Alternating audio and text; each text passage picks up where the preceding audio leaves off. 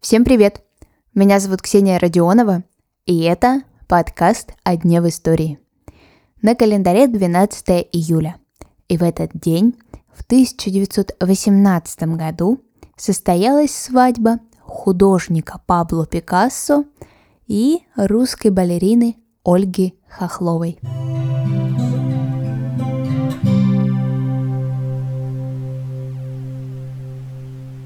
Отец Ольги был военным, поэтому часто семье приходилось переезжать. Родилась она в Нежине, а потом обучалась в Санкт-Петербурге. Там-то на нее и обратил внимание Сергей Дягилев, импресарио русских сезонов и создатель всемирно известного русского балета Сергея Дягилева. Родители Ольги такое увлечение дочери не одобряли. Но Хохловой это было не так уж и важно.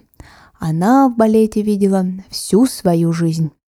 Вместе с труппой Дягилева девушка начинает гастролировать по всему миру. Дело было в 1916 году. Судьба свела Пикассо и Хохлову в Италии. На момент знакомства Пикассо 35 лет.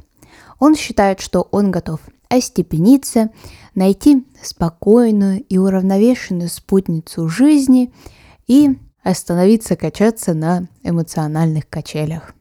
Пара встретилась в Италии во время гастролей Ольги. И Пабло был безумно очарован, начал показывать на публику свои чувства, что Ольгу очень смущало, и она таких жестов не принимала. Ответственный за Хохлову в тот момент Сергей Дягилев прямо сказал Пикассо: либо ты женишься на ней, либо вот этой вот всей мишуры не нужно. У Пабло единственный выход. Он решает жениться на красавице-балерине и представляет Ольгу своей матери.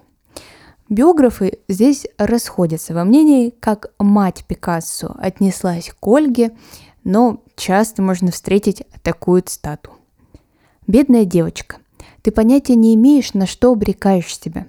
Будь я твоей подругой, то посоветовала бы не выходить за него ни под каким предлогом. Я не думаю, что с моим сыном, который озабочен только собой, сможет быть счастлива хоть одна женщина». Кто-то считает, что в этих словах заложена максимальная неприязнь к Ольге, а другие историки интерпретируют это предостережением Хохловой. Но, несмотря на все это, свадьба состоялась. Ольга, конечно, стала музой Пабло, и даже он меняет направление своего творчества. Его истинные поклонники, конечно же, негодовали. Пикассо отходит от кубизма и занимается декорациями к театру Сергея Дягилева. В общем, свое творчество буквально разворачивает на 180 градусов. Спустя несколько лет у пары появляется сын. И первое время в их отношениях и с сыном, и друг с другом все относительно хорошо. Чита Пикассо становится узнаваема, и все идет своим чередом. Но потом Ольга начинает очень сильно ревновать, а Пабло дает ей повод для ревности. Когда художнику исполнилось 46, у него официально завелась любовница. Звали ее Мария Терезия Вольтер, и девушке на тот момент было 17 лет. Пабло ничего не хотел предпринимать, он продолжал жить вместе с Ольгой, он злился на нее за то, что она очень сильно балует сына, и злится на Пабло, правда, поводов-то нет.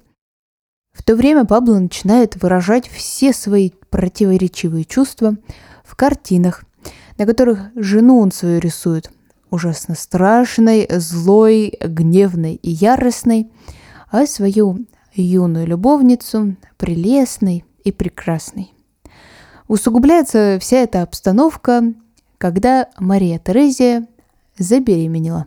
Для Ольги, которая все это время, конечно же, знала о существовании любовницы, это стало последней каплей. Она забрала сына, свои вещи и оставила Пабло одного.